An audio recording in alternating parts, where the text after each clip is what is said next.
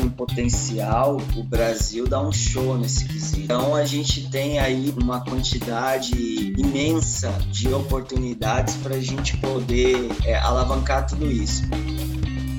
Este que você acabou de ouvir é Alisson Camilo, chefe de vendas e operações da Sage Solar aqui no Brasil. E nesse episódio do podcast Papo Solar, ele compartilhou os desafios que muitos empresários enfrentam na hora de investir no mercado fotovoltaico brasileiro, além de contar como eles podem ser superados. Quer saber mais? Então continue ouvindo este episódio do Papo Solar. jornalista Érica Araújo e este é o Papo Solar, o podcast que conta as histórias dos empreendedores de sucesso do mercado fotovoltaico brasileiro. Este podcast é uma realização do canal Solar. Quem é Alisson? Me conta onde você nasceu, cresceu e quem te inspira. Ótimo. Bom, eu sou o Alisson, eu tenho 41 anos, eu nasci aqui na cidade de São Paulo, na capital, Cresci aqui também, tive uma época da minha adolescência, os meus pais é, se mudaram para outro estado, então eu tive oito anos aí da minha adolescência é, morando no estado de Minas Gerais e no estado do Goiás. Depois eu volto para São Paulo com 16 anos e estou aqui desde então. E qual que é a sua formação profissional? Fala pra gente, né? Eu sei que você tem uma experiência e também teve especialização na área de negócios. Onde você se formou? Eu sou formado em administração de empresas, fiz uma especialização na área de negócios pela Universidade Mackenzie e também tive uma época que morei fora, é, morei, estudei dois anos na Austrália, fiz um curso de business. Então, basicamente, minha formação é administração, com ênfase em comércio exterior. Trabalhei também uma época, o início da minha carreira, eu cheguei a trabalhar na área de importação e exportação de mercadorias e depois eu acabei migrando para a área comercial, foi onde eu busquei as minhas especializações. Então, eu fiz uma pós-graduação no Mackenzie, nessa área de negociação, gestão estratégica de vendas, e no ano de 2000 até 2002 eu também cursei curso de negócios internacionais na Austrália. Então, o foco, depois que eu migrei para a área comercial, foi todo desenvolvido aí para ganhar aprendizado e bagagem na área de vendas. Compreendo. E como que essa sua bagagem, essa formação sua, contribuiu para sua entrada no mercado fotovoltaico? Conta como que você começou sua carreira nesse setor. Eu comecei a, a minha jornada no setor solar em 2013. Na época, estava atuando na área médico-hospitalar e eu tinha uma vontade muito grande de trabalhar com algo diferente daquilo que eu fazia, sem deixar de sair da área comercial, que é uma área que eu gosto gosto muito, que eu venho me desenvolvendo ao longo dos anos acabei me deparando com essa possibilidade de trabalhar com energias renováveis. Então foi meio que um insight assim que eu tive de querer trabalhar com algo que estava iniciando, querer trabalhar com algo novo, que ao mesmo tempo poderia contribuir para o meio ambiente, né? Então eu acabei pesquisando, buscando mais informações e me deparei com o início da energia solar fotovoltaica no Brasil. Eu me recordo que quando eu morei na Austrália, principalmente no meu final ali em 2002, quando eu estava regressando para o Brasil, que eu já tinha finalizado os meus estudos, já tinha ganhado dois anos de experiência, não só acadêmica, mas convivência com pessoas com uma cultura completamente diferente da nossa, diria um tanto quanto mais avançado no sentido de um país mais organizado, pessoas um pouco mais educadas no sentido de ter tido oportunidades é, distintas, que infelizmente é a realidade aqui do nosso Brasil. E eu me recordo que eu cheguei a, a ver várias residências já naquela época iniciando essa transição energética, ou seja, o solar lá já tinha alguns projetos solares. Eu não, não saberia dizer se lá naquela época já existia uma resolução, mas eu me recordo de ver já naquela época algumas residências instalando painéis solares. Quando eu volto para o Brasil, praticamente que uma década depois, eu começo a, a estudar um pouco, a pesquisar um pouco para entender como que isso estava se dando aqui no Brasil. Aí eu me deparei com a resolução 482, que na época tinha recém sido lançada aqui no Brasil, sido homologada pela Enel. E aí eu me recordei, né? Eu pensei, nossa, 10 anos atrás eu já tinha visto alguma coisa sobre esse tema e eu, obviamente, que não conhecia nada sobre isso. Quando eu me deparei com isso aqui no Brasil, eu pensei, nossa, eu acho que chegou a hora, né, do Brasil iniciar essa trajetória na energia solar. Eu acabei tendo a ideia de pesquisar um pouco sobre o tema, é, estudei muita coisa na época, muito mais fontes internacionais, porque estava iniciando aqui no Brasil, então tinha pouquíssima informação, mas eu me recordo de encontrar na internet a resolução 482, de ler o texto e ali eu me deparei, né, com o início, ali eu entendi que a partir daquele momento as oportunidades é, no mercado de energia solar eles estavam se iniciando no Brasil. Depois eu passei a pesquisar um pouco sobre quais empresas já estavam atuando no Brasil ali naquele início ainda, né? Eu me deparo com isso em 2013. A resolução já tinha um ano, mas basicamente não tinha quase nada no Brasil naquela época. Embora um ano de resolução, estava tudo muito no início ainda. Então, eu encontrei pouquíssimas empresas que mencionava é, alguma coisa relacionada à energia solar. E alguns poucos fabricantes naquela época estavam no Brasil. Um ou dois distribuidor naquela época eu encontrei na internet fazendo algum tipo de propaganda ou mencionando energia solar. Dali em diante eu comecei a pesquisar mais a fundo. Depois eu descobri que no ano seguinte, já em 2014, salvo engano, quando foi a primeira feira de energia solar aqui no Brasil, a Intersolar, a primeira Intersolar, tomei conhecimento dessa feira que ia acontecer resolvi visitar a feira. É, me recordo também que no início era uma feira muito pequena, sendo dividida com uma outra feira, ou seja, não era uma feira 100% solar, porque estava tudo muito embrionário aqui no Brasil. Quando fui para lá, já fui com a ideia de entender quem eram os players que estariam na ocasião, para conhecer um pouco mais o mercado e, ao mesmo tempo, tentar abordar alguns deles para entender o que, que eu podia fazer ali naquela época. A minha primeira ideia foi tentar oferecer algum tipo de consultoria né, para aquelas empresas, porque nos meus estudos eu já tinha identificado que para comercializar, por exemplo, painel solar, era necessário ter metro. Aí eu pensei, bom, nessa feira, será que todo mundo que estiver expondo seus produtos, e eu estou falando basicamente de empresas internacionais, né, os chineses, na maior parte deles com painel solar, se eles tinham noção do Imetro, da necessidade do Imetro para poder comercializar. Então eu já fui para lá com essa ideia de oferecer algum tipo de serviço para ajudá-los, por exemplo, tirar o Imetro, ou seja, eu estudei um pouco regras do Imetro na ocasião, o que, que era necessário para essas empresas começarem a comercializar o produto. Foi a partir daí que eu me inventei nesse mercado, né? Porque eu não tinha nenhuma experiência com energia solar, então eu tive que me preparar um pouco, estudar um pouco e depois é, vir a oferecer esse tipo de consultoria e não só do Imetro, né? Falar um pouco de Brasil para eles também. Então a ideia era, era primeiro orientá-los sobre as regras do Imetro, que seria necessária para eles venderem os seus produtos no Brasil e também falar um pouquinho do Brasil, falar um pouquinho do custo do Brasil, a legislação,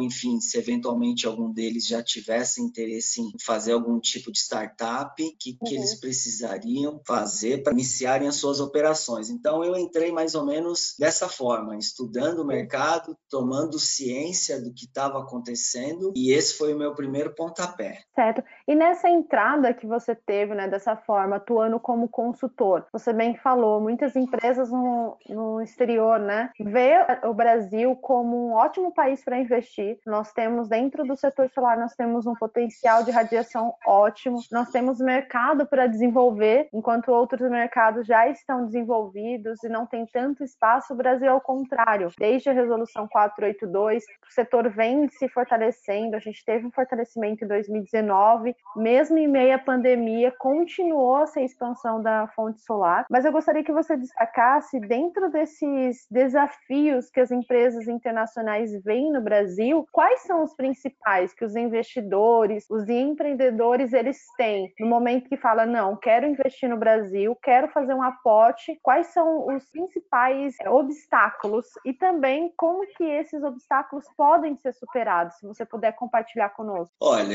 é, a gente começou falando lá do início, né, da 482, 2012, aí eu começo, né, em 2013. Se a gente fizer um paralelo daquela época para agora, por exemplo, 2019 para cá, obviamente que mudou muita coisa, né, Érica? O Brasil no solar ele ele cresceu bastante, até porque quando a gente olha as estatísticas, quando a gente olha para aquele mapa da Enel, onde ele apresenta através de gráficos o crescimento, a gente vê, na verdade, que de 2015, 2016 para cá é que a gente começa a crescer três dígitos e as coisas começam a, a mudar consideravelmente.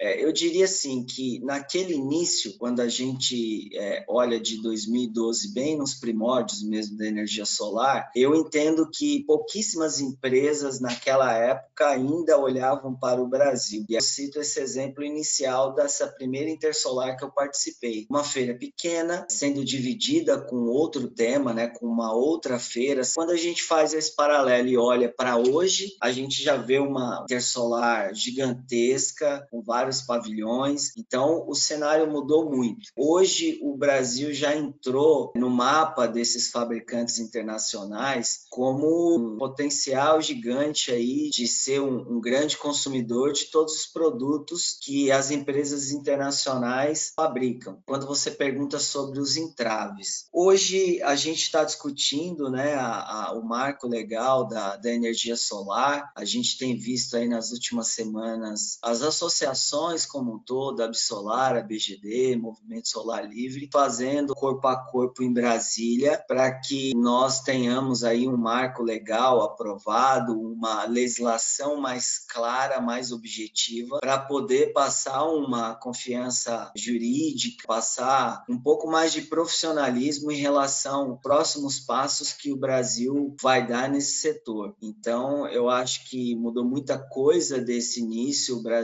avançou bastante, mas ainda é um potencial completamente inexplorado diante as unidades consumidoras que a gente tem no Brasil, o potencial de irradiância solar, o tamanho do país, a economia. Então, eu acho que tem bastante coisa para acontecer ainda, mas a gente já deu um salto significativo, embora ainda bastante aquém daquilo que a gente pode proporcionar e vai proporcionar ao longo dos anos, na medida que a economia vai favorecendo tudo isso, na medida que a energia solar vai se popularizando. Eu acho que falta muito, porque existe um lobby muito contrário ainda sobre a energia solar principalmente por parte das concessionárias, né, que têm perdido receitas. A gente já deu aí um passo interessante, embora aquém da, daquilo que poderia ser dado mediante o nosso potencial. Com certeza, realmente. A gente tem acompanhado, você bem pontuou, o projeto de lei 5829, né, que visa a criação do marco legal, que como lei seria maior, né, ele é superior à resolução 482, que também também é, há movimentações de uma possível atualização, mas a ANEEL parece que está aguardando o Congresso Nacional decidir sobre esse tema. Então, quando esse marco legal for aprovado, né, dependendo da forma como ele for aprovado, acredito eu que vai impulsionar ainda mais as energias renováveis no Brasil, porque vai dar mais segurança jurídica. E eu acho que quando um país oferece segurança jurídica, os investidores ficam mais confiantes em investir, em aportar seus investimentos, até porque você sabe do retorno que você vai ter e não vai ser uma caixinha de surpresa no final, né? Exatamente, né? A gente começa ali com a 482, depois a gente faz uma primeira revisão que é a 687 e agora a gente está falando da PL. Nesse sentido, a gente também tem tentado evoluir com todas essas modificações que vêm sendo sugeridas nessas PLs, nessas resoluções. A gente precisa disso, né? Um investidor ele precisa ver clareza, precisa ver também uma segurança jurídica para ajudar para que o solar ele se funcione um pouco mais, porque quem que vai vir para um país onde eventualmente eventualmente não vê clareza nas regras. Então, isso espanta o investidor como um todo. E aí, quando a gente fala de investidor, a gente não está falando só também de investidores internacionais que eventualmente podem ter interesse, por exemplo, nos leilões de, de energia que, que o governo também promove. A gente está falando também daquele investidor local que tem interesse de ter aí um projeto solar fotovoltaico no seu telhado, também quer entender, né, se a regra vai mudar, se ela vai mudar, em quanto tempo ela vai mudar, se ele vai se prejudicar ou não instalar, por exemplo, um projeto fotovoltaico antes ou depois dessa PL. Então isso é assim é fundamental para que o solar ele cresça ainda mais, mas cresça com segurança, né, passando essa clareza para as pessoas que pretendem investir, porque do contrário as pessoas ficam com dúvida se faz sentido fazer esse tipo de investimento ou não, né? A gente está falando de um investimento relativamente considerável que as pessoas físicas e jurídicas fazem quando elas pretendem instalar um, projeto fotovoltaico para poder é, gerar sua própria energia e ter um desconto de até 95% na sua conta de energia. Então, é um investimento de médio e longo prazo, tendo em vista que se a pessoa estiver financiando esse recurso com alguma instituição, então ela não quer ter nenhum tipo de surpresa no meio do caminho. Então, eu acho que a gente tem muito para avançar nesse sentido e a PL, com certeza, uma vez aprovada, ela vai ajudar ainda mais a gente alavancar a quantidade de projetos que a gente pretende instalar nas próximas décadas. A gente está falando aí de um universo de 72 milhões de unidades consumidoras aqui no Brasil, aproximadamente, e a gente está aí entre 500 e 600 mil projetos, ou seja, a gente não, não instalou ainda nesses oito anos de resolução, a gente não chegou a instalar o primeiro milhão. Então, acho que a PL, uma vez aprovada, ela vai passar essa segurança. Tendência é que o primeiro milhão, primeiro milhão, talvez aí nos próximos dois anos, quem sabe, a partir dali a gente vai ter algumas décadas aí para trabalhar esse mercado e fazer com que todas, ou pelo menos a maior parte dessas unidades consumidoras, sejam grandes produtoras de energia solar fotovoltaica, contribuindo também para a matriz energética brasileira. Com certeza, é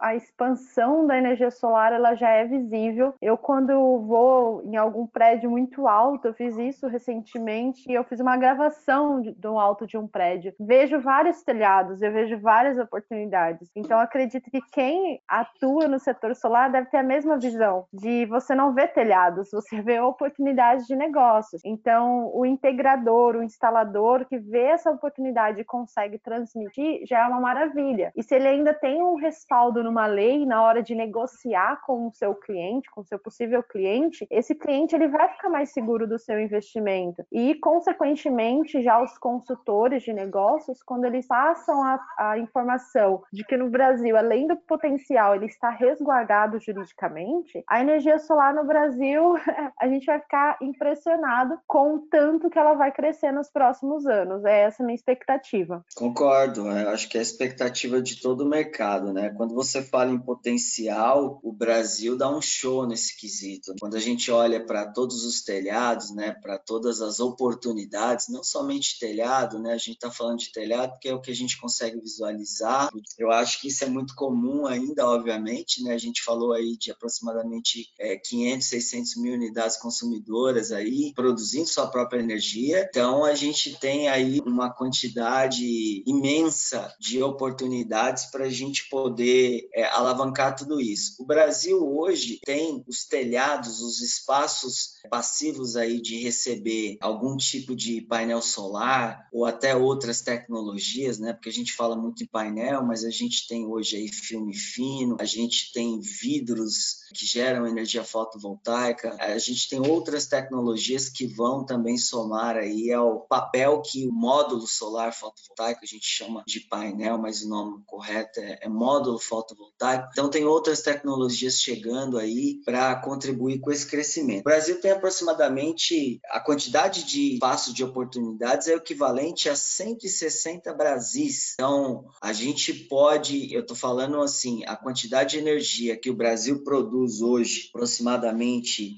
175 gigawatts, que é a soma de todas as nossas fontes energéticas. Então, obviamente, que a hidrelétrica representa a maior parte desse número. Aí a gente tem biogás, a gente tem eólica, biomassa, tem energia solar. Todas as fontes somadas, é, a gente tem aproximadamente 175 gigawatts de capacidade instalada. A quantidade de oportunidade que o solar ele oferece é o equivalente a 160 vezes esses 175 gigawatts. Então, o Brasil poderia só através da energia solar, com todas essas oportunidades presentes, e multiplicar esse número por 160. Ou seja, o governo não precisaria investir, por exemplo, em outro tipo de fonte de energia se quisesse explorar esse potencial. Então, acho que esse número, para quem está nos ouvindo agora, principalmente as pessoas que estão aí no mercado de instalação, os integradores, esse é um número bastante interessante para que eles possam cada vez mais se motivar, continuar essa jornada. Aqueles que estão pensando em entrar, entrarem,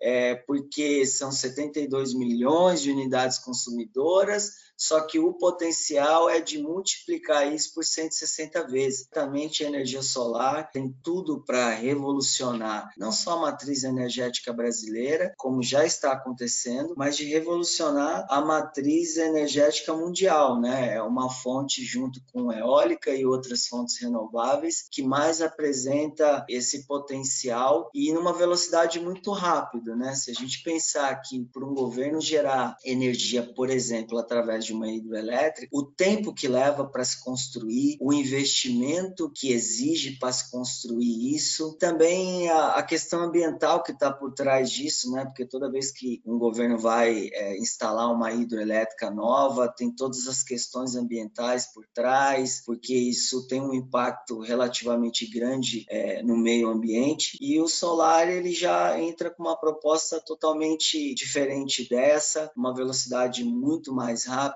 cada produtor sendo ali o seu próprio gerador, seu próprio produtor da energia que vai usar, não só na sua residência, mas ao, ao redor das suas residências ou da, dos seus comércios. Então, certamente o solar ele traz essa grande oportunidade e é isso que a gente está tentando explorar é, no Brasil e no mundo todo. Com certeza, realmente. Agora é só aguardar, né? Tudo isso entrar em prática. E Alisson, falando agora sobre sua atuação no Brasil, você está como chefe de vendas e operação da Sage Solar, que é uma fabricante de inversores. Eu queria que você contasse, compartilha com a gente qual é a estratégia de negócio da empresa aqui para o Brasil e quais têm sido as principais movimentações, quais parcerias vocês têm fechado, conta quais são os planos da empresa. A Sage hoje tem um centro de assistência técnica e reparo eu digo hoje, mas não é uma novidade, a gente já está atuando através desse centro de atuação e reparo nos últimos dois anos e a gente tem expandido aqui a nossa equipe. Estou responsável pela parte comercial e pela operação como um todo, mas a gente, até antes da minha chegada, já estava operando esse centro de assistência técnica e reparo. Também temos nosso time de marketing. Enfim, a empresa está se fortalecendo para poder surfar essa onda onda do solar para poder crescer junto com o mercado e cada vez mais é, ganhar destaque, oferecendo as nossas tecnologias. Porém, a empresa não chegou aqui agora, nesses últimos dois anos, por exemplo, que é onde eu diria que a empresa deu um grande passo quando entendeu que era necessário ter, por exemplo, extenso de assistência técnica e reparo. Comercialmente falando, a empresa já está no Brasil desde 2014, 2013, 14. Os primeiros inversores foram foram comercializados ainda timidamente, claro, até porque o mercado também estava bastante no início, mas a empresa já tem uma presença aqui no Brasil desde 2013 e 14 com as primeiras vendas de inversores fotovoltaicos, embora nos últimos dois anos ela entende e comece a enxergar o Brasil como um grande player nesse mercado de energia solar, acelera os seus esforços de 2018, de 2019 para cá. Então, o nosso foco aqui é o mercado mercado de geração distribuída. Temos aí tecnologias que são compatíveis com aquilo que o mercado vem buscando e, e com aquilo que o mercado vem desenvolvendo dentro da nossa área de GD. E o nosso foco é esse, é, é introduzir a nossa tecnologia cada vez mais, é fazer com que a, a marca se torne cada vez mais conhecida no mercado nacional e através, por exemplo, da nossa linha R5 de inversores, aonde a gente está oferecendo uma garantia de 5 mais 5 anos, é o que a gente tem usado aí como esse nosso projeto de expansão, entregar para o mercado um produto que já é utilizado através aí de todos os players do setor de inversores solares, entregar uma tecnologia robusta, um produto moderno e introduzir essa nossa garantia de 5 mais 5 como um ponto-chave para que o mercado tenha um produto que vá passar mais confiança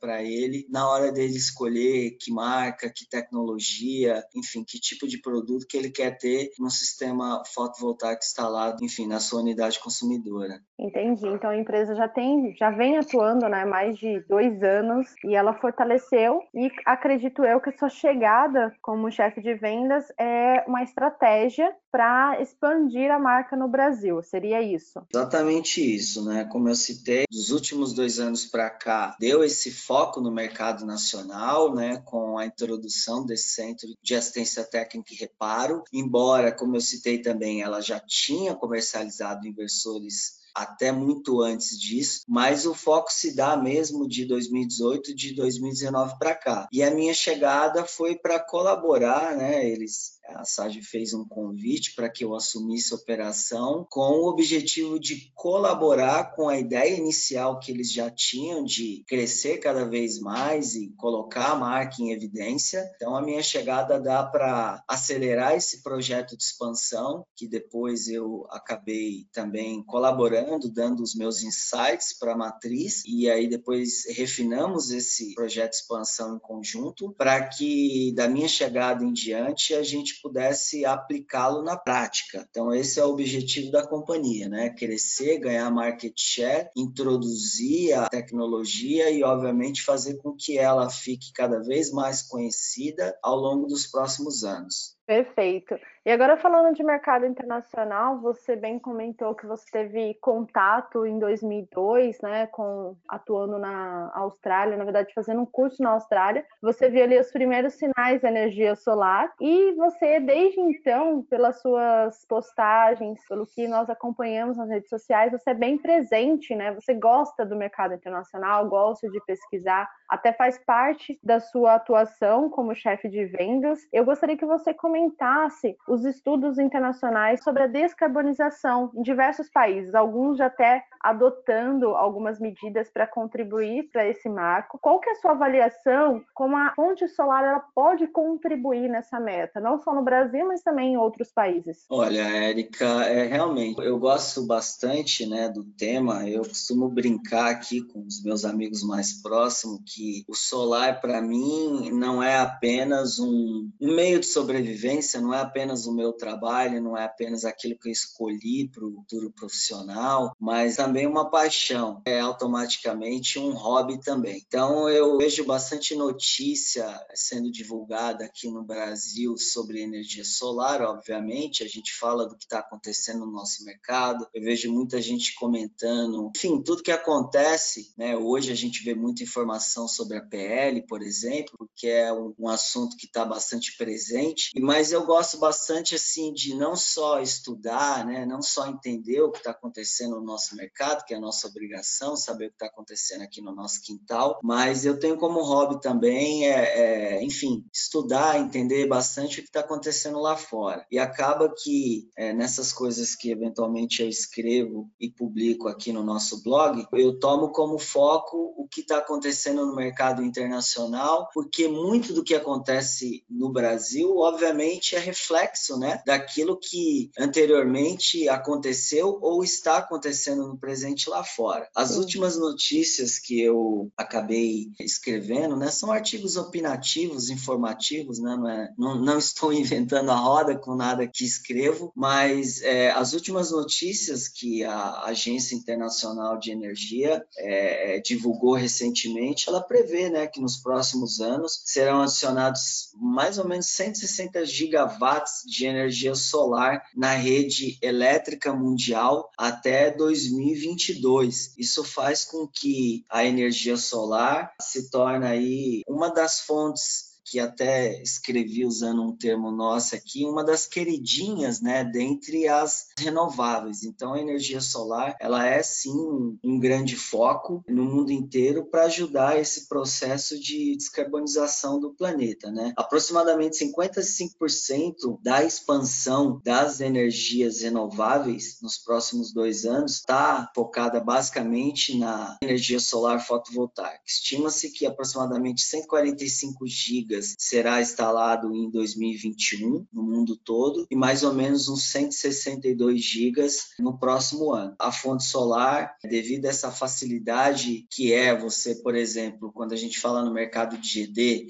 é muito rápido você instalar um projeto solar fotovoltaico. O solar ele traz essa facilidade de mudar a nossa matriz energética se utilizando de energia solar, até por uma questão de velocidade. É muito rápido você instalar um projeto fotovoltaico em, em qualquer telhado, por exemplo. E aí o solar, com certeza, ele vai ter uma contribuição primordial nessa mudança, nesse shift que o mundo está se preparando para dar para poder descarbonizar o planeta e toda essa narrativa que existe. Enfim, muita gente é contra, muita gente é a favor, nem todo mundo acredita que o aquecimento global está relacionado às emissões de CO2 que a gente é, emite na atmosfera. Eu sou daqueles que acredito que sim, que uma coisa está interligada à outra e é importantíssimo a gente fazer esse shift aí na, de como a gente produz energia. Hoje a gente vê muito, por exemplo, no Brasil, nós estamos estamos passando agora por um problema de falta de água, crise hídrica. Então, como que o solar pode contribuir? O solar pode contribuir gerando energia, fazendo com que a nossa dependência em relação à energia oriunda de hidroelétricas, que tem como fonte a água, então a energia pode contribuir em relação a isso, com a escassez de água que a gente está tendo agora nos últimos anos, eu diria, e automaticamente também contribuir essa essas energias alternativas aí que o governo usa como backup, no caso as termoelétricas, que são fontes extremamente poluidoras Cara. e caras também, né? Então acho que o solar ele pode contribuir muito para isso. Então, se a gente tem aí um problema na mão com a, falta de água, com a necessidade de, de ligar, por exemplo, de acionar uma termoelétrica, o solar está aí.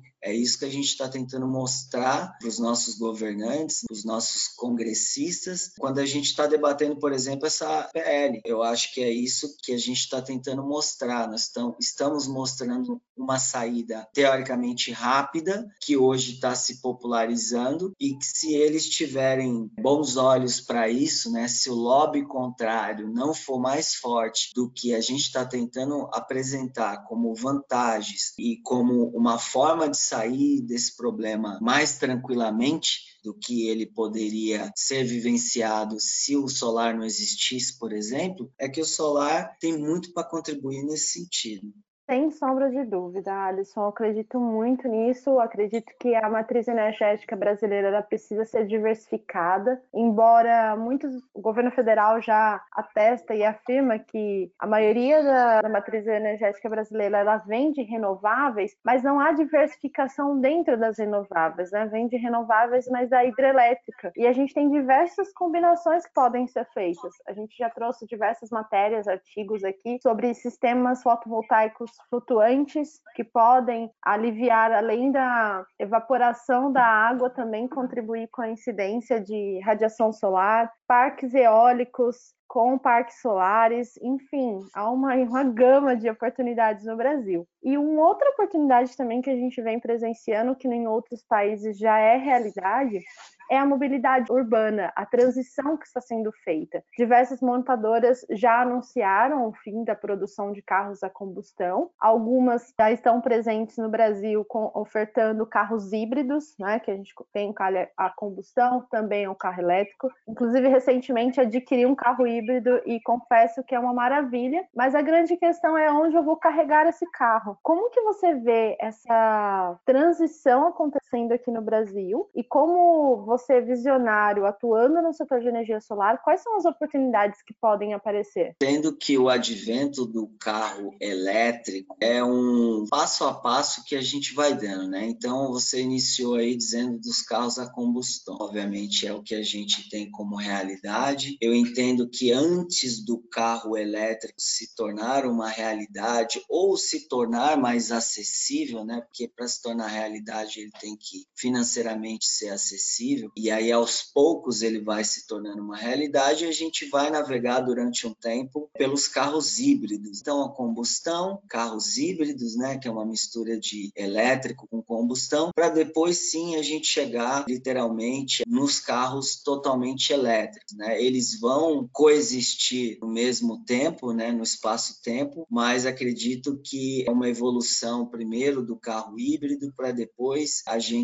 falar mais somente de carro elétrico. É, eu vejo muita gente comentar, né? Ah, mas o carro elétrico, quando, por exemplo, se tivesse aí hoje uma frota considerável de carro elétrico, por exemplo, no Brasil, será que a gente teria energia suficiente, por exemplo, se a gente passar até a necessidade de carregar os carros elétricos porque a gente mudou a nossa frota? Na verdade, uma coisa vem de encontro com a outra. Então, o carro elétrico ele vai levar, acredito eu, seu tempo natural de se popularizar. Então, primeiro tem que baixar os custos, o governo tem que incentivar de alguma forma a produção desses carros, tirar ali impostos desses carros para que ele realmente se popularize. Antes de tudo isso acontecer, obviamente que o solar vai estar tá avançando em paralelo a isso e não só avançando em paralelo a isso, mas ele vai contribuir inclusive para que isso se popularize também, que aí não vai existir mais o discurso de que o carro elétrico é um grande vilão porque não teríamos ou não teremos energia, por exemplo, para carregá-los. Então acho que uma coisa vem combinada com a outra e eu acredito também que o próprio advento do carro elétrico funciona a energia solar também, porque se as pessoas têm um receio de que a gente eventualmente não teria energia suficiente para carregar uma frota significativa, por exemplo, de carros elétricos, então significa que a gente teria que, antes disso acontecer, se preparar para ter mais energia. Então, eu acho que eles andam um pouco de mão dada, no sentido que um vai impulsionar ainda mais a existência e a evolução do outro. Então, isso certamente é uma coisa que faz parte aí das previsões do, do nosso futuro, né? embora seja algo do presente, mas ter uma quantidade de carro elétrica significativa, não só na frota brasileira, que basicamente é inexistente, estatisticamente falando, mas é mundialmente falando, isso é uma coisa natural que vai acontecer. E eu acredito também que o carro elétrico vai é, ajudar muito na revolução, por exemplo, dos nossos sistemas solares com baterias. Eu acredito que a popularização do carro elétrico vai facilitar que nós tenhamos não apenas a energia solar que a gente já tem hoje, já é uma coisa que está crescendo, mas ele vai ajudar a popularizar o advento dos nossos sistemas de energia solar em cada residência, em cada comércio, com o backup, ou seja, a gente hoje, por exemplo, hoje a gente é, produz a, a energia fotovoltaica e injeta ela na rede. A gente injeta lá na rede para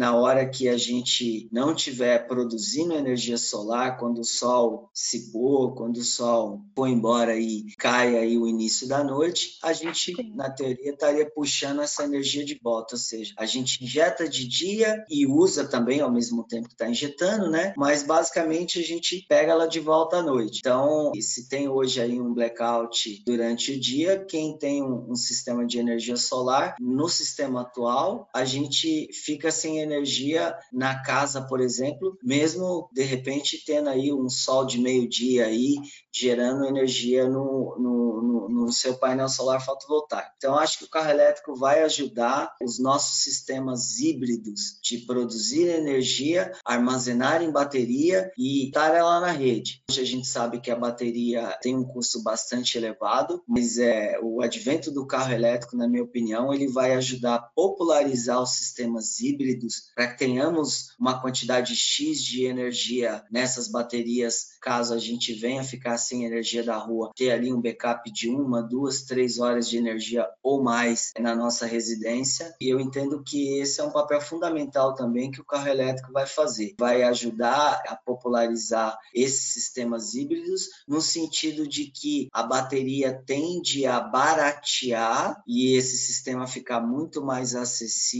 e o nosso grande ajudante, vamos chamar assim, nessa busca aí por baterias mais baratas, mais acessíveis, eu acredito isso muito com o crescimento e a evolução dos carros elétricos. Com certeza. Essa parte que você falou do armazenamento de energia, que também é um assunto que tem se discutido, porque a gente ainda não tem uma regulamentação que normatiza, que regula, né, como que deve ser feita essa aplicação, mas já é uma realidade em muitas residências, o off-grid, então não é um conectado à rede e ao mesmo tempo conectado à bateria, mas é uma realidade. Também concordo com você. Agora a gente falando de mercado brasileiro futuro, eu queria que você visionasse quais são os desafios que nós podemos enfrentar, enfrentaremos aí à frente, e também quais são os planos da SAGE aqui para o Brasil nos próximos anos. Os desafios que o Brasil enfrenta hoje, nessa caminhada que a gente vem participando do crescimento solar, eu acredito que são vários desafios. Então, hoje a gente ainda tem um pouco da questão do custo, por exemplo, quanto custa hoje um kit solar fotovoltaico, a população em geral poder adquirir, embora os preços eles têm sempre uma tendência de queda. A gente acompanhou é, do final do ano passado para cá os painéis solares, por exemplo, que é o que tem o maior peso no custo, por exemplo, de um kit fotovoltaico, eles sofreram aí alguns reajustes e ele quebrou aí uma tendência de queda de preço natural que a tecnologia tem é na medida que ela vai se disseminando. Então, teve aí um pouco de reajuste de preço no painel solar, mas em via de regra, se você pegar aí o valor que um kit fotovoltaico custava lá no início, 2012, 2013, e o valor do kit fotovoltaico hoje, obviamente que teve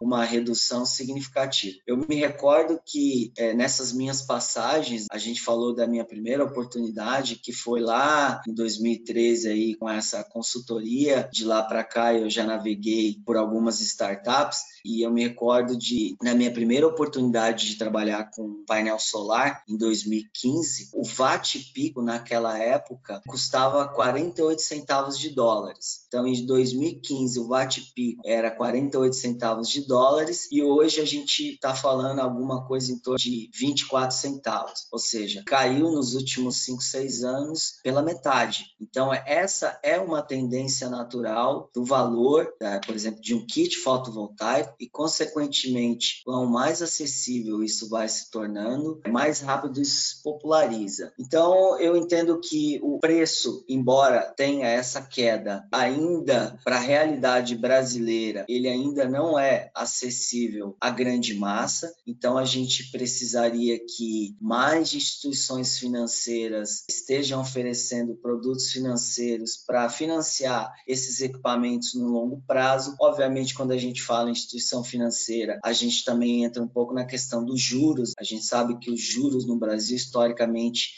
sempre foi muito alto. Então, a gente precisa de políticas que facilitem esse acesso ao financiamento com juros mais acessíveis, talvez com prazos mais alongados. A gente precisa também que o governo entre nessa luta, nessa briga de alguma forma, né? Incentivando, favorecendo, disseminando informação. Então, o que a gente vem fazendo é muito mais esforço do setor privado do que do setor público público. É um conjunto de coisas que a gente precisa evoluir enquanto país, enquanto nação, para todo mundo remar com o mesmo objetivo de fazer com que a tecnologia se torne cada vez mais acessível, colaborando todo mundo com a sua parcela. E a SAGE vê isso com grande otimismo. A gente falou há pouco das baterias e você citou aí da falta de regulamentação. Nós entendemos que se eu puder fazer fazer uma brincadeira, um paralelo, né? O solar 2.0, vamos chamar assim. O solar 2.0, a gente entende que é exatamente isso. A gente ter um projeto de energia solar instalado no nosso telhado, se for de solo, instalado em algum tipo de terreno, seja o projeto que for, seja solo, seja telhado, seja GD ou GC, o advento da bateria também ele vai colaborar para que a gente, a partir do momento que passe, armazenar um pouco dessa energia, fazer com que essa revolução aconteça também. Então a SAGE tem, além dos inversores tradicionais que a gente já comercializa aqui no Brasil, os chamados on-grid, tem também uma linha de inversor híbrido que a gente está aguardando essa resolução para poder começar a falar um pouco mais dele e fazer um pouco mais de propaganda. A SAGE também atua na fabricação de baterias residenciais. Então, eu acho que naturalmente com a evolução do solar, esses novos produtos vão ganhando notoriedade e esses novos produtos vão se tornando realidade no Brasil. Hoje a gente já vende bastante os nossos inversores híbridos e as nossas baterias para a Europa, que já está muito mais avançada nesse sentido, e é isso que a gente enxerga para o Brasil. Não só o crescimento natural de fazer com que esses 600 mil projetos fotovoltaicos se tornem 1 milhão, 2 milhões, 3 milhões ao longo dos próximos anos, mas está preparada também para esse solar 2.0, que seria não só a produção da sua própria energia, a geração da sua própria energia, mas também poder armazená-los em bateria para que a sua residência ou comércio tenha aí algumas horas de backup. A gente está se preparando para isso e é isso que a gente espera que vá acontecer nos próximos anos. Perfeito. Então está acompanhando as tendências do mercado. Muito bom, né, para quem está ouvindo aqui saber qual é a atuação e também quais são os planos da SAGE para o Brasil para quando pensar uma solução em algum tipo de aplicação já tem a ciência de que pode recorrer à empresa aqui de fabricante de vencedores. E Alisson, para a gente partir para o nosso encerramento, eu sempre peço para o profissional compartilhar uma experiência que tenha sido marcante na sua vida e que essa experiência contribuiu para o profissional que você é hoje. Você pode compartilhar conosco? Claro. Olha, eu diria para você que as oportunidades que eu tive no setor solar, todas elas somadas, é o que me dá bastante vontade de continuar e ver esse mercado crescendo também. É algo extremamente motivador. Eu tive a feliz oportunidade de 2013 para cá participar de algumas startups. Então, eu acho que a soma das experiências que eu venho acumulando ao longo dos últimos anos é o que me torna profissional que eu tenho buscado ser a cada dia. No início, eu comentei com você que eu entro nesse mercado trabalhando como uma espécie de consultor independente. Depois, eu tive a feliz oportunidade de trabalhar ainda no início, né? Ainda um startup da ABB no Brasil, dos inversores. Depois, eu fui convidado a participar de um startup, esse sim, totalmente do zero, da Renesola, painel solar fotovoltaico, os módulos solares. Tive uma passagem também, pude contribuir com o início dos painéis da marca Astronergy e agora eu fui convidado, não é uma startup aqui no Brasil, é verdade, mas ainda é bastante um início que a SAGE está tendo, embora eu, eu não esteja pegando o negócio do zero, mas os números que a gente entrega hoje, comparado com o número que a matriz tem lá das vendas globais, é com certeza um número bastante pouco significativo.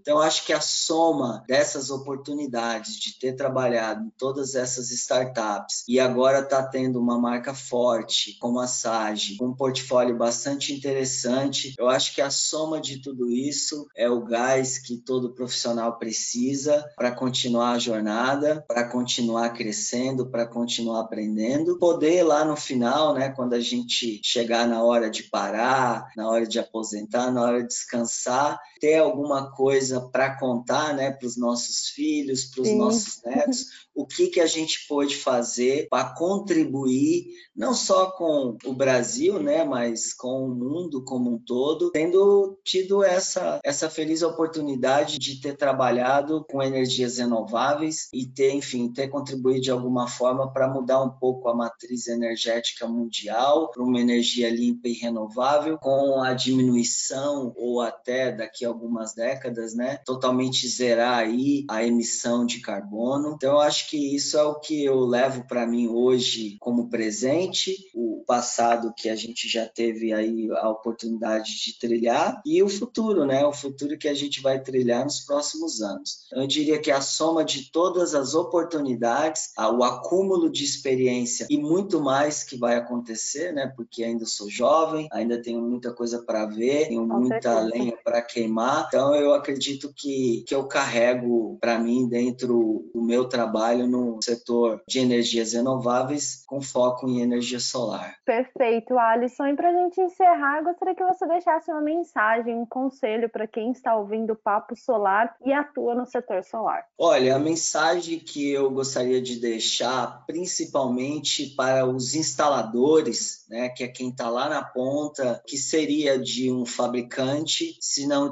tivesse um distribuidor, o que seria do distribuidor se não tivesse um instalador. Então, eu acho que todos trabalham de mãos dadas nesse sentido, um ajuda o outro, é uma cadeia que cada um faz o seu papel. Então, a minha mensagem ela vai mais diretamente para o instalador, mas obviamente que isso vale para o distribuidor também. A gente citou no início, Érica, de algo em torno de 72 milhões de unidades consumidoras. E a gente falou também de aproximadamente 500, 600 mil projetos instalados. Então, a gente está dizendo que de 72 milhões de oportunidades, a gente não atingiu nem o primeiro milhão. A gente está na metade do primeiro milhão, em oito anos de resolução, oito, nove anos de resolução. Então, a, a minha mensagem é de muito otimismo para que os instaladores tenham conhecimento desses números, dessas estatísticas, e toda vez que eventualmente ele pensar que ah, isso não vai dar, ou isso é muito caro, ou isso é um pouco difícil, as forças contrárias estão vencendo, enfim, eventualmente qualquer coisa que possa passar para eles de negatividade no sentido de não se empenhar ou de desistir, para ele olhar para esses números e ver o mar de oportunidades que a gente tem e quantas décadas talvez a gente tem aí de trabalho, de oportunidade, de oceano azul para poder remar. Então é, é que eles tenham noção desses números e entendam que talvez não exista nada mais promissor, talvez não exista nenhuma possibilidade de crescer e rápido como a energia solar. Isso vale também para os distribuidores, né? Porque hoje a gente tem relativamente um número pequeno de distribuidor quando a gente olha para a quantidade de distribuidores que terão no futuro para alimentar toda essa cadeia. Então todo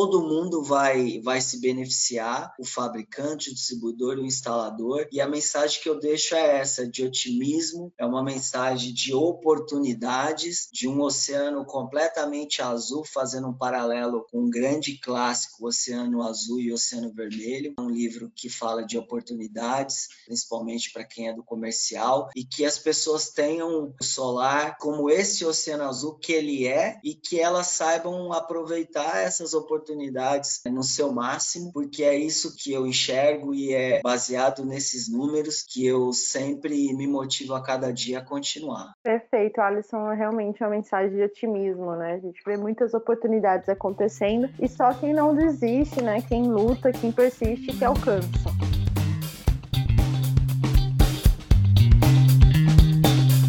E o Papo Solar, agora além de conversar com especialistas, também conta com as notícias do dia em apenas 60 segundos, com o nosso Solar em 60, publicado de segunda a sexta-feira, sempre às 7 horas da noite, aqui no Spotify.